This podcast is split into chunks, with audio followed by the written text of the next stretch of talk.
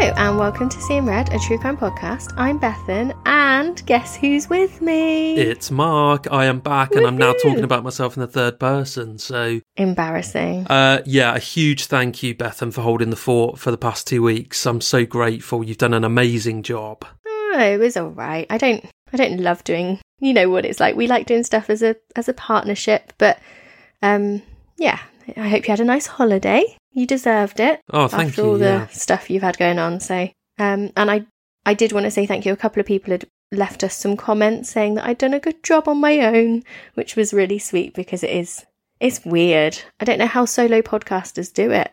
I felt like I was talking to myself for ages and it was very strange. I always find it, um, it's all right once you get going, but the, the initial bit is just weird because, yeah, you are just talking to yourself for half an hour. And of course, the episodes are always a little bit shorter because we can't have that natural discussion that we normally have. But we would rather release an episode when the other isn't available than, than delay the release. So, yeah. But we are back together. And, yeah, we definitely enjoy doing it together, don't we, Bethan, rather than Ew, on our own. Gross. I feel physically sick now. That's what he said. uh, so let's th- let's take a moment to thank all of our existing Patreon supporters, of course, but our newest supporters who have signed up to support the show and us over the past week. So they are, Bethan, go for it. Lisa Thornton, Cassie Bush, Trisha, Kate Pope and Jen Ashby. Thank you so much, everybody. Yeah, thank you to all of you. We really, really appreciate your support on Patreon. We've got loads of stuff over there. We've just recorded our fifteenth episode of our Patreon-exclusive podcast, Crime Wave. And this week we are talking about the alleged killer nurse, Lucy Letby. So we've had a, a very detailed conversation about that.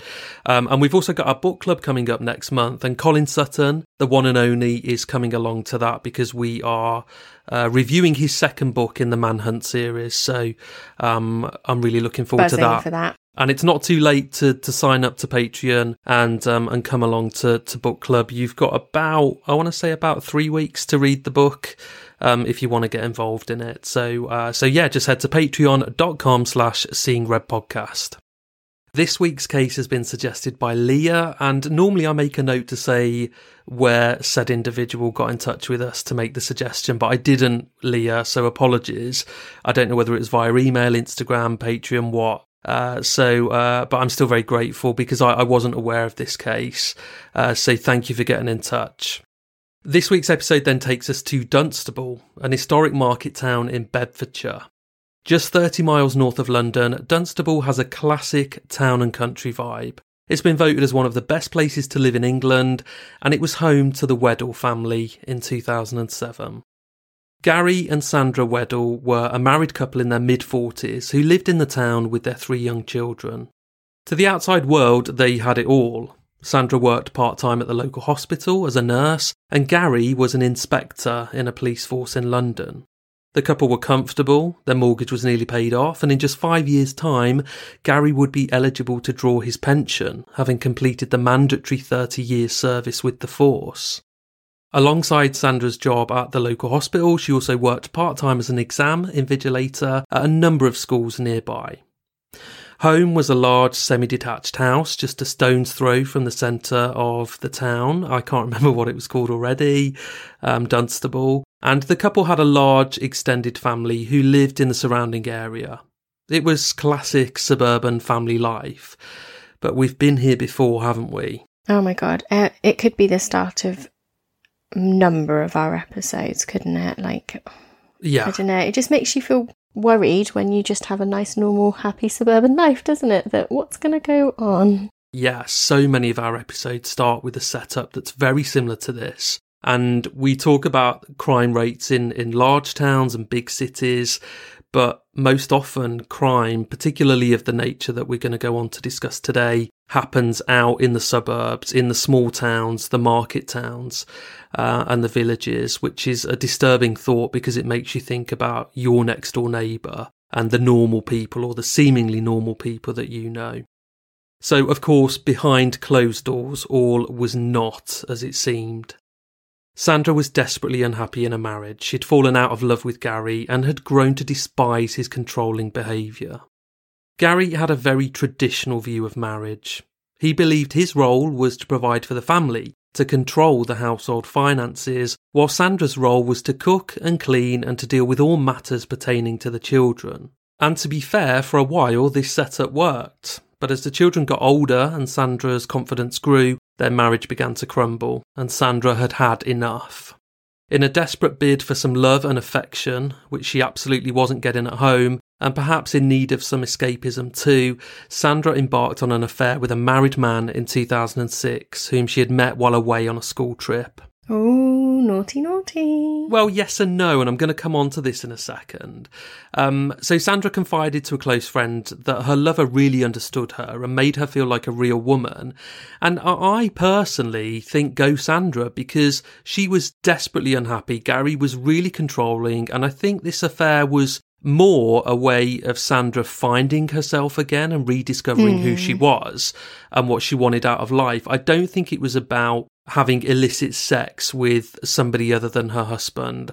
I think it was just a way of, of getting the love and affection that she so desperately craved and, and that was lacking in her marriage, and rediscovering who she was and what she wanted out of life. And I think had she not had this affair, she might have carried on desperately unhappy in this marriage. Oh yeah, no, I totally get that. And I do appreciate that if they don't have a very love-filled marriage by this point, you know, the, their roles had kind of worked at the beginning, but once the children were bigger, well, what's she going to do? She's she's not got little children to be looking after. She's just cooking and cleaning and nothing else. I, I do get it, but I just always think it shouldn't ha- you shouldn't have to go that far, surely, to realise you want to leave your husband. I mean, I personally disagree. I think Sandra was probably quite vulnerable. I think this really was a coercively controlling domestic setup that she was a victim of. And I think somebody came along and uh, when she was quite vulnerable, and it was some escapism for her. So she, she was mm. too weak to say no. And I, I don't Don't blame her for it. But I know that we probably have slightly different views on, on that, which is the whole point of us, you know, having these discussions. Oh, yeah. And I it, I get her point of... I get it, that she goes on this school trip and someone actually pays her attention, makes her feel like a woman rather than his living in keep. You know, is not her his cook at home and someone he expects to do what he asks and gives her money when she needs it. This person obviously saw her as an equal or a human being at the very least. Like that, that is wonderful for her, and I, I can't blame her. I just, I don't know. No, I, I know you're not. I know you're not blaming her. So it's just, yeah, I, I do understand, and there, there would have been signs along the way before this affair that the marriage really wasn't working, and Sandra could have attempted to get out of it, but that mm. is easier said than done. So I suppose we're looking at it with our, from our own perspective, not from being yeah. within that marriage itself. But for me, it, it gave me real kind of Shirley Valentine vibes. I don't know if you've ever seen that film, um, but it's a brilliant film, and a woman basically is in an unhappy marriage and runs off to Greece and fucks this guy on a boat and has a great time. So, um, and you kind of champion her. She's a hero of the film. And, and for me, Sandra was the hero in doing this. I think it was necessary. Um, and yeah, it didn't take long for her to realise uh, that actually, yeah, she wanted out of her marriage for good. And it wasn't really about wanting to be with her lover, because as it turns out, this affair was pretty much over before it had started, but it had acted as a catalyst for Sandra and it had made things clear for her. So in late two thousand six, Sandra set about planning the exit from her marriage. With the mortgage on her four hundred fifty thousand pounds family home nearly paid off and an endowment policy due to mature imminently, Sandra knew she would be financially secure if she broke away from Garry. She also had a secure job, and she knew that she would benefit from Garry's pension in five years' time too. And this is interesting because I remember around this time, I'm not sure if there had been a change in the law, but there was a lot of press about a professional footballer's wife who had successfully managed to claim half of his future earnings as part of her divorce settlement, and that included his pension. And it was big news at the time, and I guess that might have factored into Sandra's escape plan that, you know, mm. I can kind of make do for the next five years and then I'm, I'm going to go after half of his pension. And it has been said that Sandra did say this to Garry, uh, that she would go after half of his pension, which is quite a significant fact in this yeah. story. Yeah.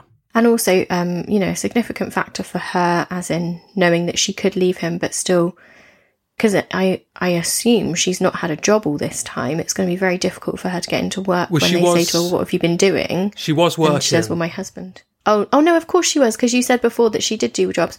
I was thinking that he'd been so controlling and just kept her at home, but no, you are right. Of I, course, I think you did say that. Possibly for a... I can understand why you would think that, and possibly for a time maybe that was the case. And I actually think Sandra's confidence had grown through her work, really, being surrounded mm-hmm. by colleagues and people other than her husband who, who was very controlling. So um, I'm sure he didn't want her working, and I'm sure he saw her grow and changes in her personality mm. that he didn't like as a result of that.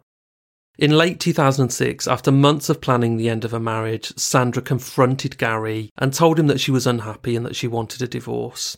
She also told a number of close friends, explaining that she wanted to move into a flat close to the family home. So her plan was to not disrupt her children's home life. They would stay in the family home with Garry, but she would be close enough to visit them every day and collect them from school.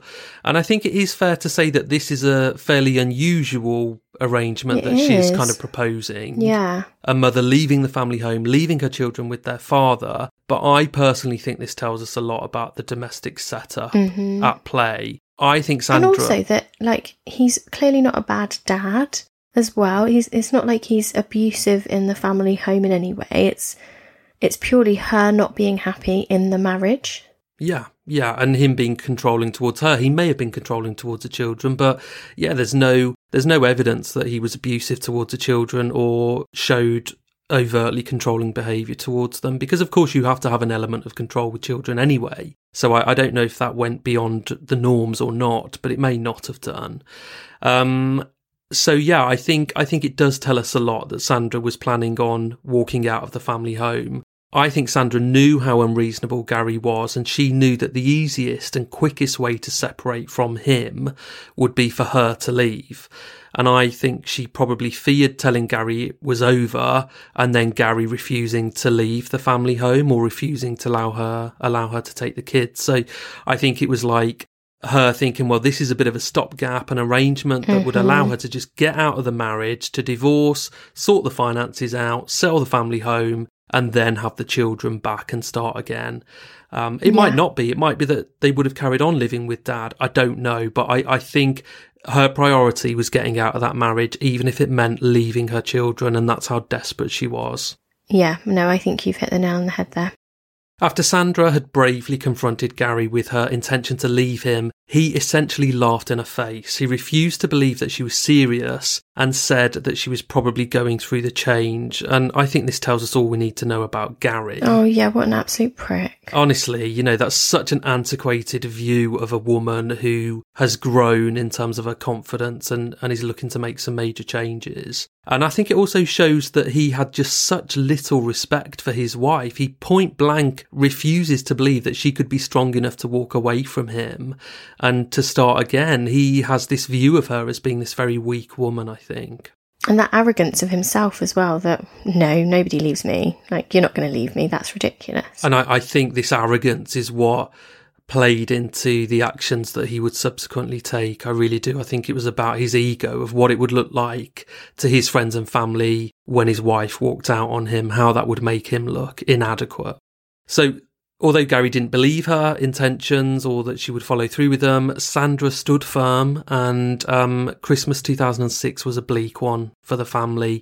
As the news that his marriage was over started to sink in, Garry became depressed and he was prone to bursting into tears, often in front of the children. And the eldest was thirteen, so they had three children. I think, I want to say the youngest was possibly four or six. Um, I think they were all of school age, but only just. Um, so yeah, he, he was very upset as news sank in, and um, the children were often asking what's wrong with Daddy at this time. Um, so yeah, it appears he had finally accepted that his marriage was over and that there was nothing he could do about it. So if you haven't already realised, I think it's fair to say that Garry was a control freak. He ruled the house, what he said went. So this would have been a huge deal for him. The person he exercised control over the most was now holding all of the cards. The tables had turned and Garry realised he had no control in the situation. Sandra was going to leave him, and there was nothing he could do about it. The only way he would be able to stop Sandra from divorcing him, from taking half the house, half his pension, the kids, was to stop her in her tracks. to kill her. And so he set about planning the murder of his wife of twenty plus years, the mother of his three children. It's just, we see this so, so often, and we talk about this all the time, like, you you have this choice, like, you're deciding to do something where if you are caught, and he's obviously so egotistical that he thinks he's never going to be caught, but if you are caught, you're spending the rest of your life in prison.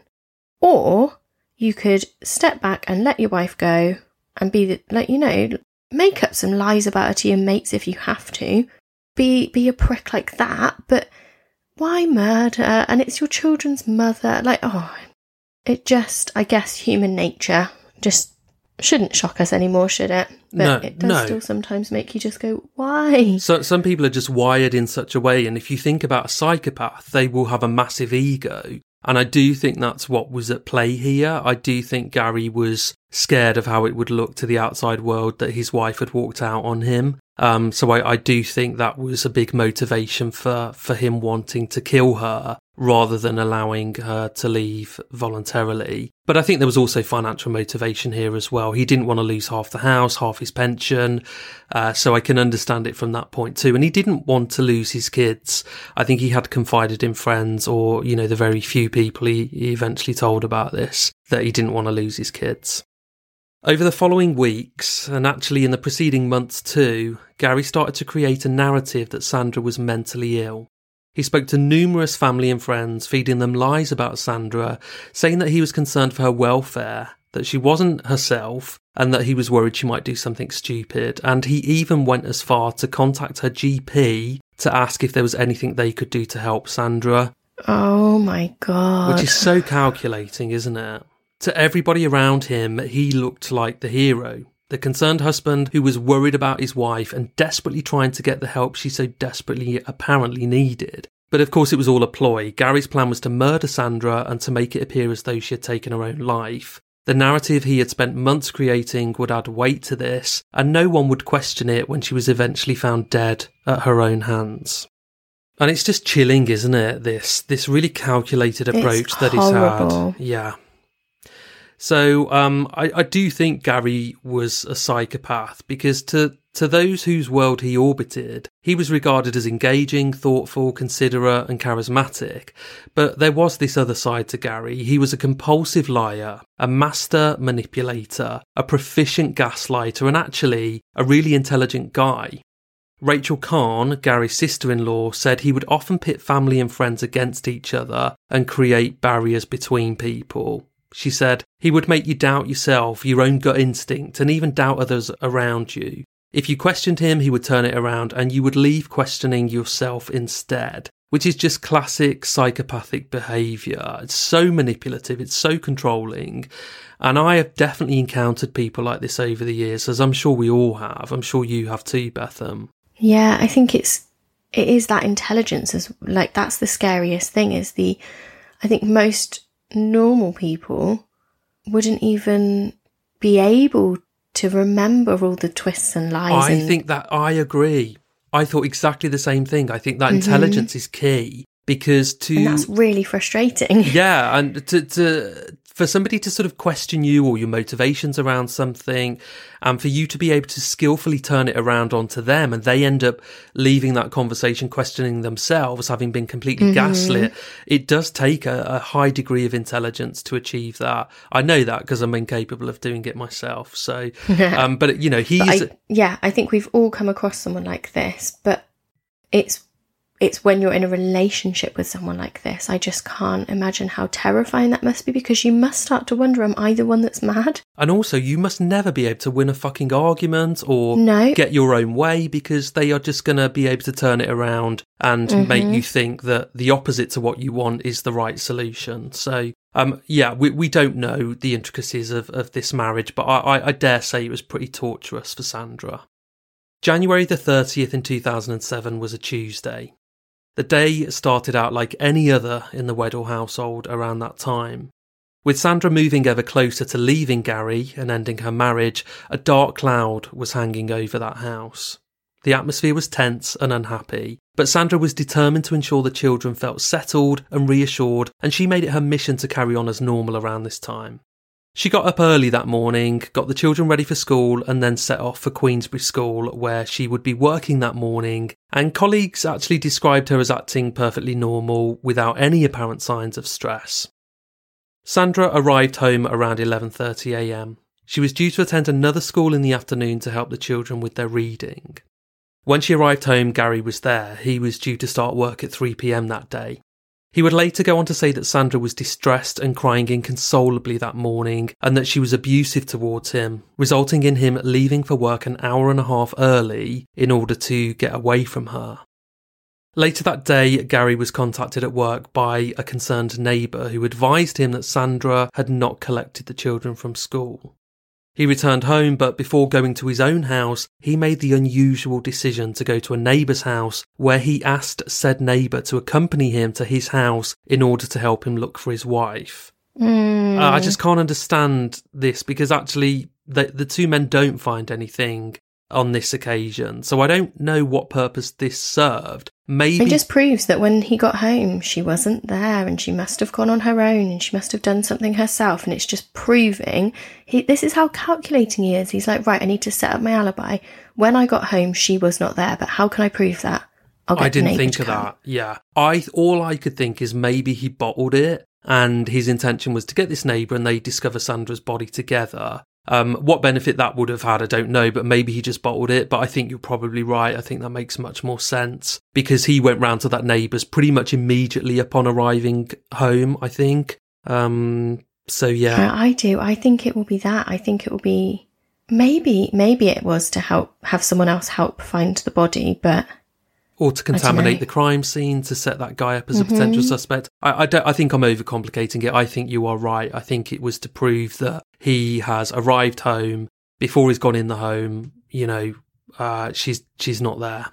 Um, so he mm. couldn't have possibly done it, because he left her and all was good in the house when he went to work. So, yeah, as I said, the two men search the house. They don't find Sandra. Her car is in the driveway, so surely she couldn't be that far, but it was as though she'd vanished into thin air that afternoon.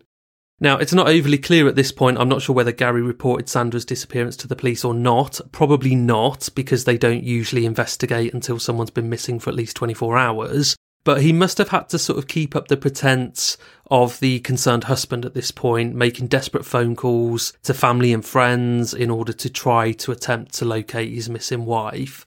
Either way, there was no sign of Sandra in the house, and we're now going to fast forward to the following morning. Shortly after arriving home from dropping the children off at school, Garry goes round to his next door neighbour's house. I think it was a different neighbour this time. Bangs on the door and tells him that he's just found his wife dead in the garage with a cable tie around her neck. She has oh, hung herself. Do you know what? Maybe I was wrong, mate. Because that doesn't make sense as a narrative of, well, she's, she's come home the next day to kill herself. Doesn't make any sense. It could be I that. I reckon you're or... right. I reckon that he bottled it. But I reckon they were supposed be. to have found her the day before. Yeah, because they didn't check the garage, and that's where she's been found. So she was mm-hmm. there the whole time. She was there since the previous day. Um, so it, I don't know. I think it's interesting. We'll never know, but it's an interesting discussion. It is a weird one, because I know that I wouldn't necessarily check the garage. Like I wouldn't. I might.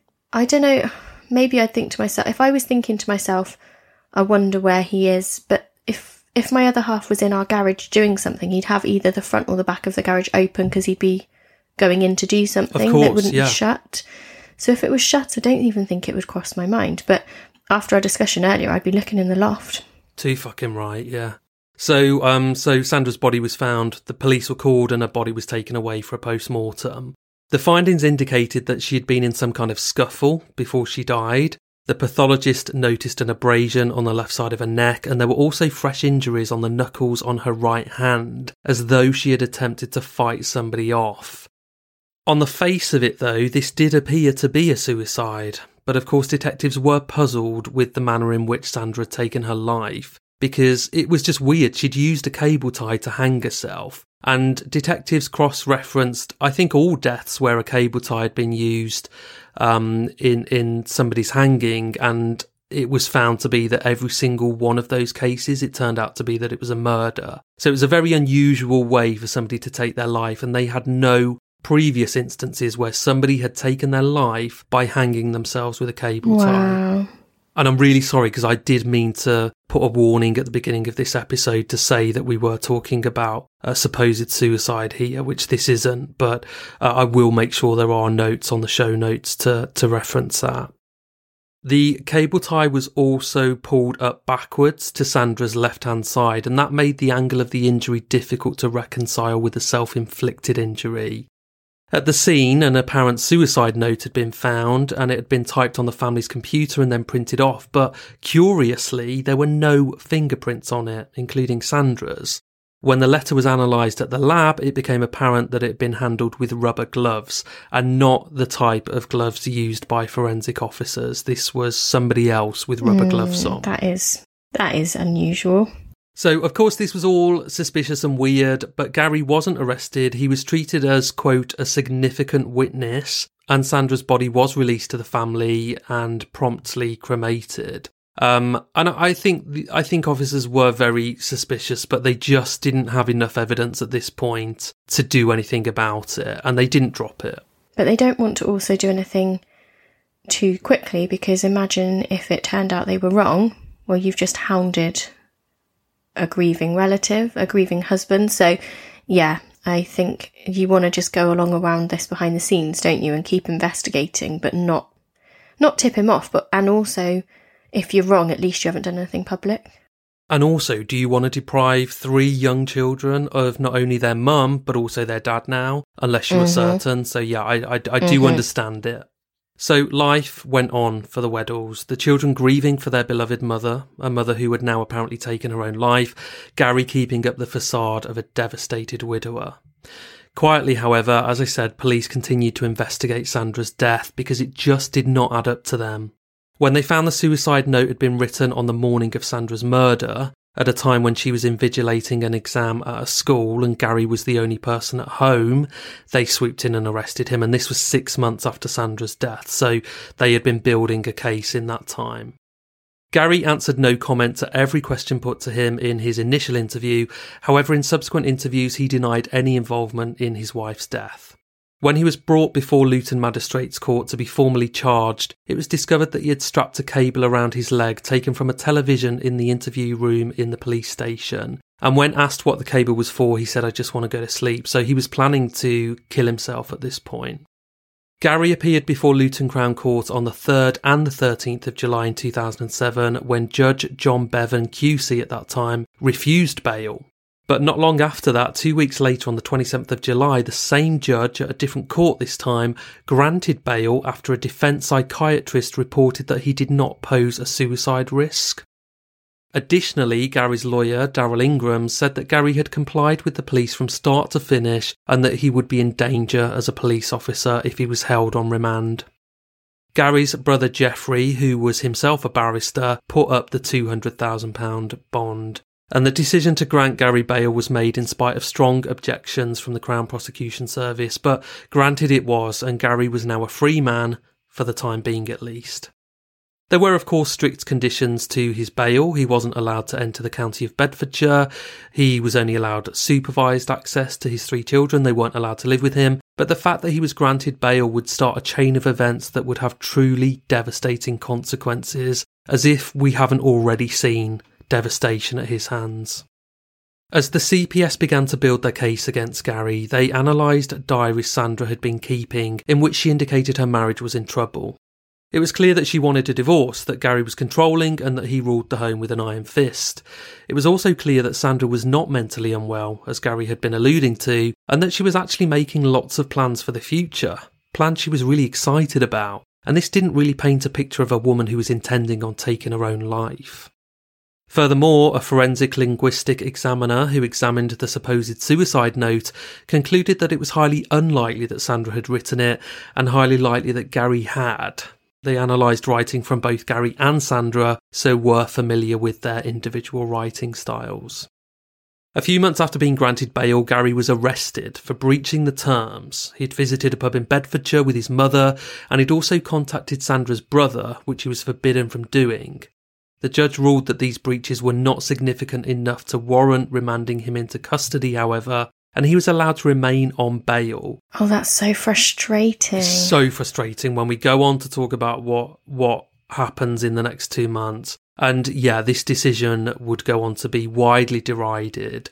Um, I think technically that I think the judge said that the breach in terms of Garry entering the county of Bedfordshire was what they classed as a technical breach because the pub was a few yards across the border. In terms of Garry contacting his brother-in-law, I don't know what the justification was that that was okay.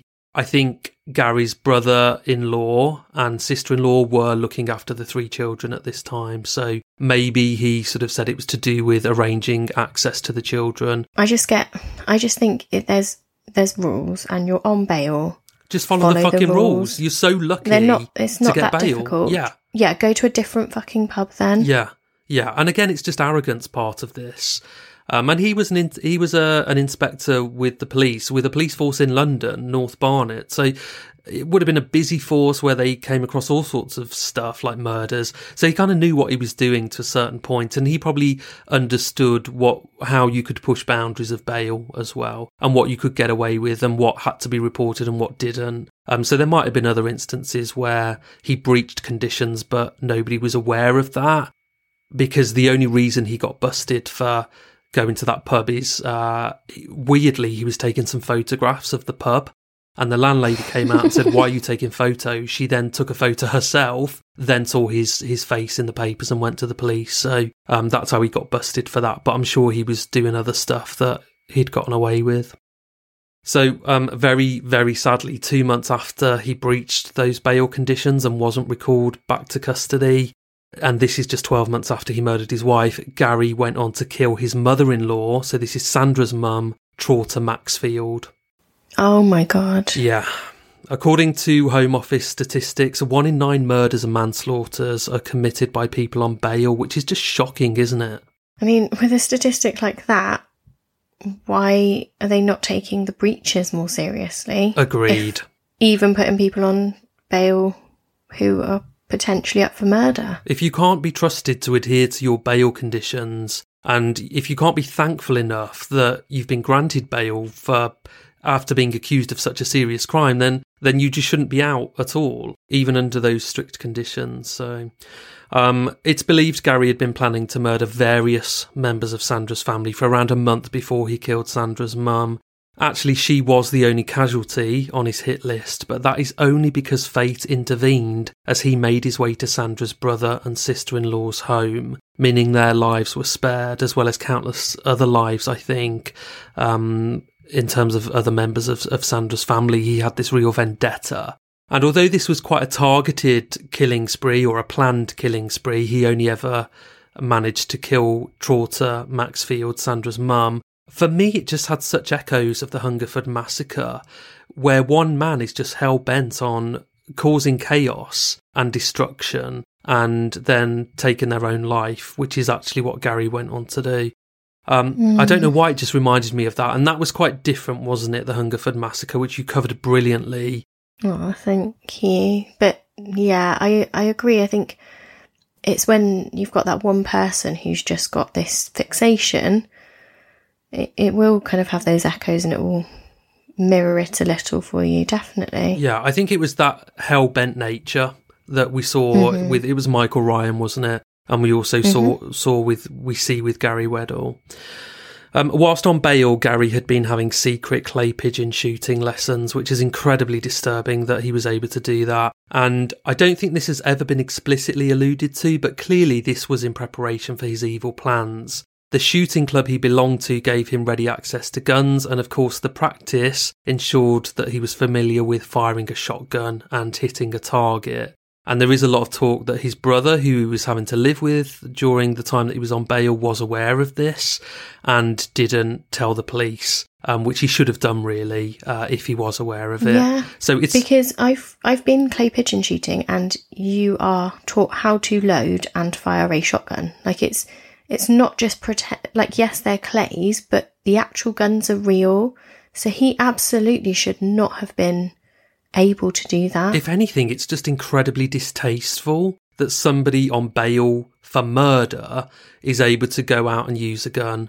Um, so yeah, he was able to join that club and uh, and yeah, use a, a shotgun, a rifle, whatever it was, to practice uh, hitting a target. So I'm I'm going to move forward now. So on Friday the eleventh of January in two thousand eight, so I think this is about six months into his bail and just five months before he's due to stand trial for murdering Sandra, his wife, Garry Weddle visited the Cross Keys pub in Hertfordshire, just around the corner from Traute Maxfield's home. So Traute, it's an unusual name, it's a German name. Traute was Sandra's mum. Um... Garry had a pint of lager and a packet of crisps at this pub and then left carrying a hold-all, and he made his way towards Traute's home, which was a, a big, large, million-pound detached home uh, near near to that pub. Of course, we don't know what happened when Garry arrived at Traute's home. Obviously, she would have known him, she would have known who he was, he was her son-in-law, but it's unlikely that she would have allowed him into her home because she was due to give evidence against him in his trial for the murder of her daughter. Maybe he let himself in through an unlocked front door or a back door, we don't know. What we do know is that Garry got into her house and shot her twice, once in the leg and once in the neck. Oh my God. And she died instantly as a result of those injuries.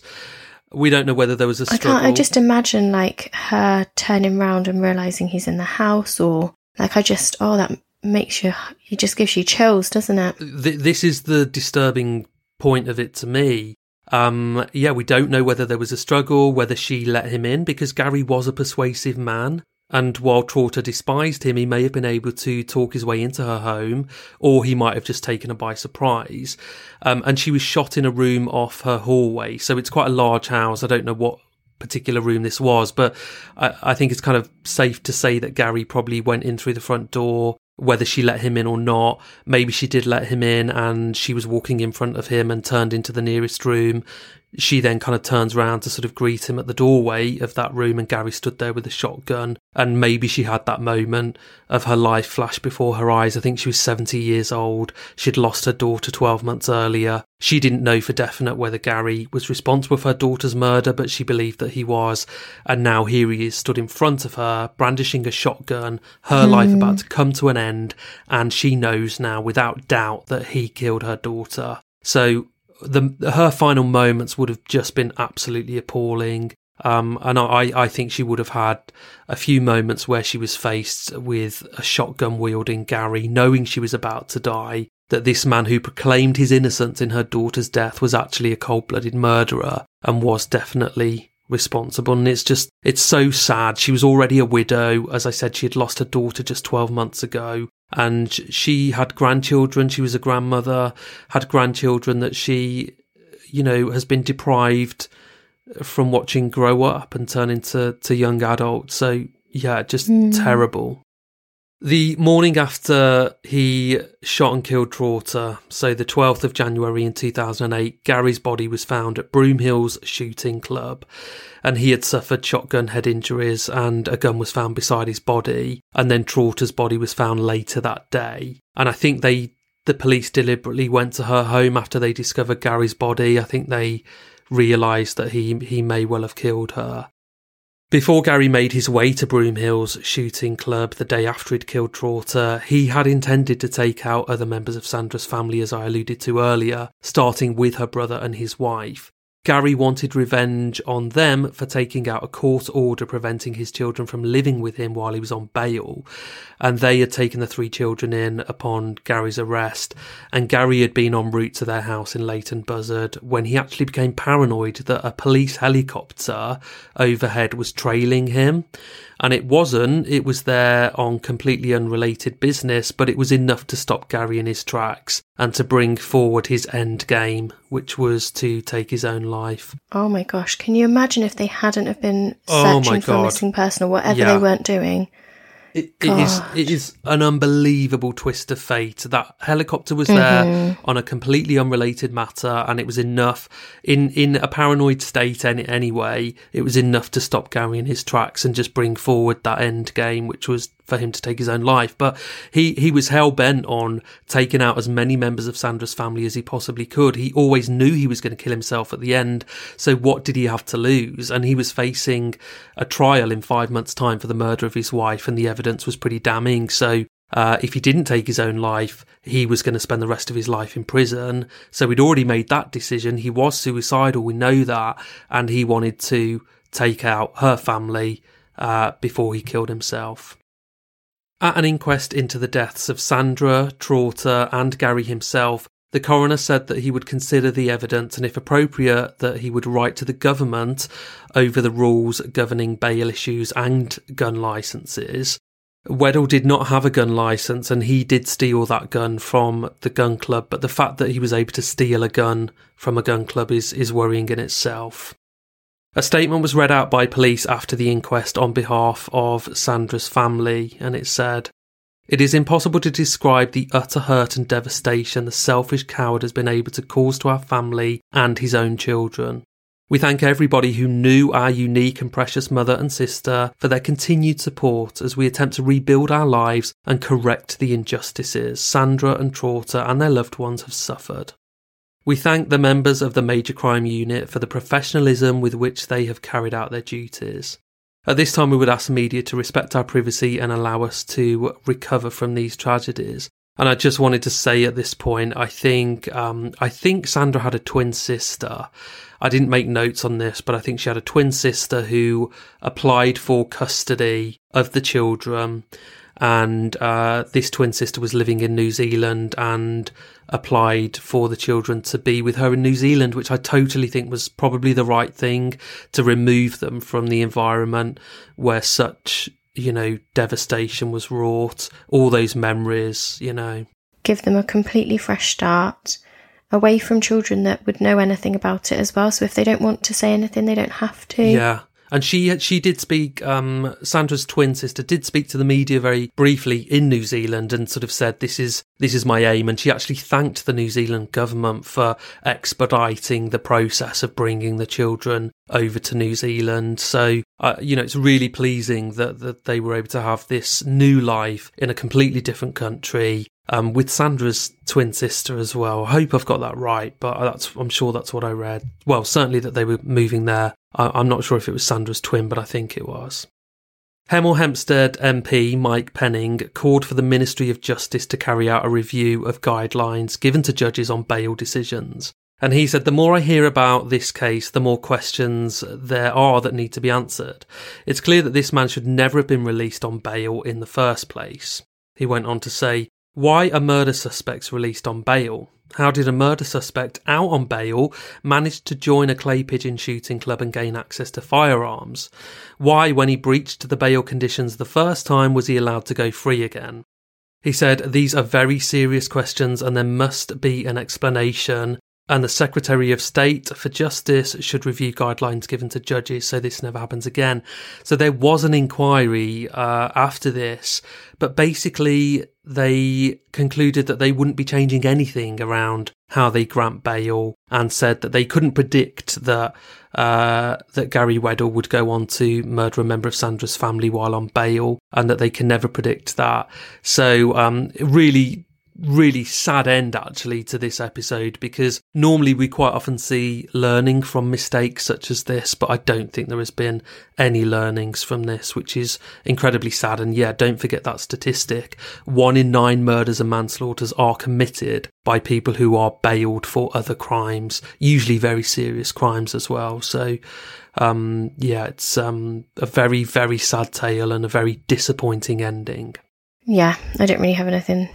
I just, I guess I'm just kind of focused on those children at least having a new life in New Zealand with family who love them. But what an absolutely horrendous story. And I don't, I'm not sort of overly religious myself, but I do like to think that Traute is with her daughter Sandra somewhere, um, that they are yeah. together.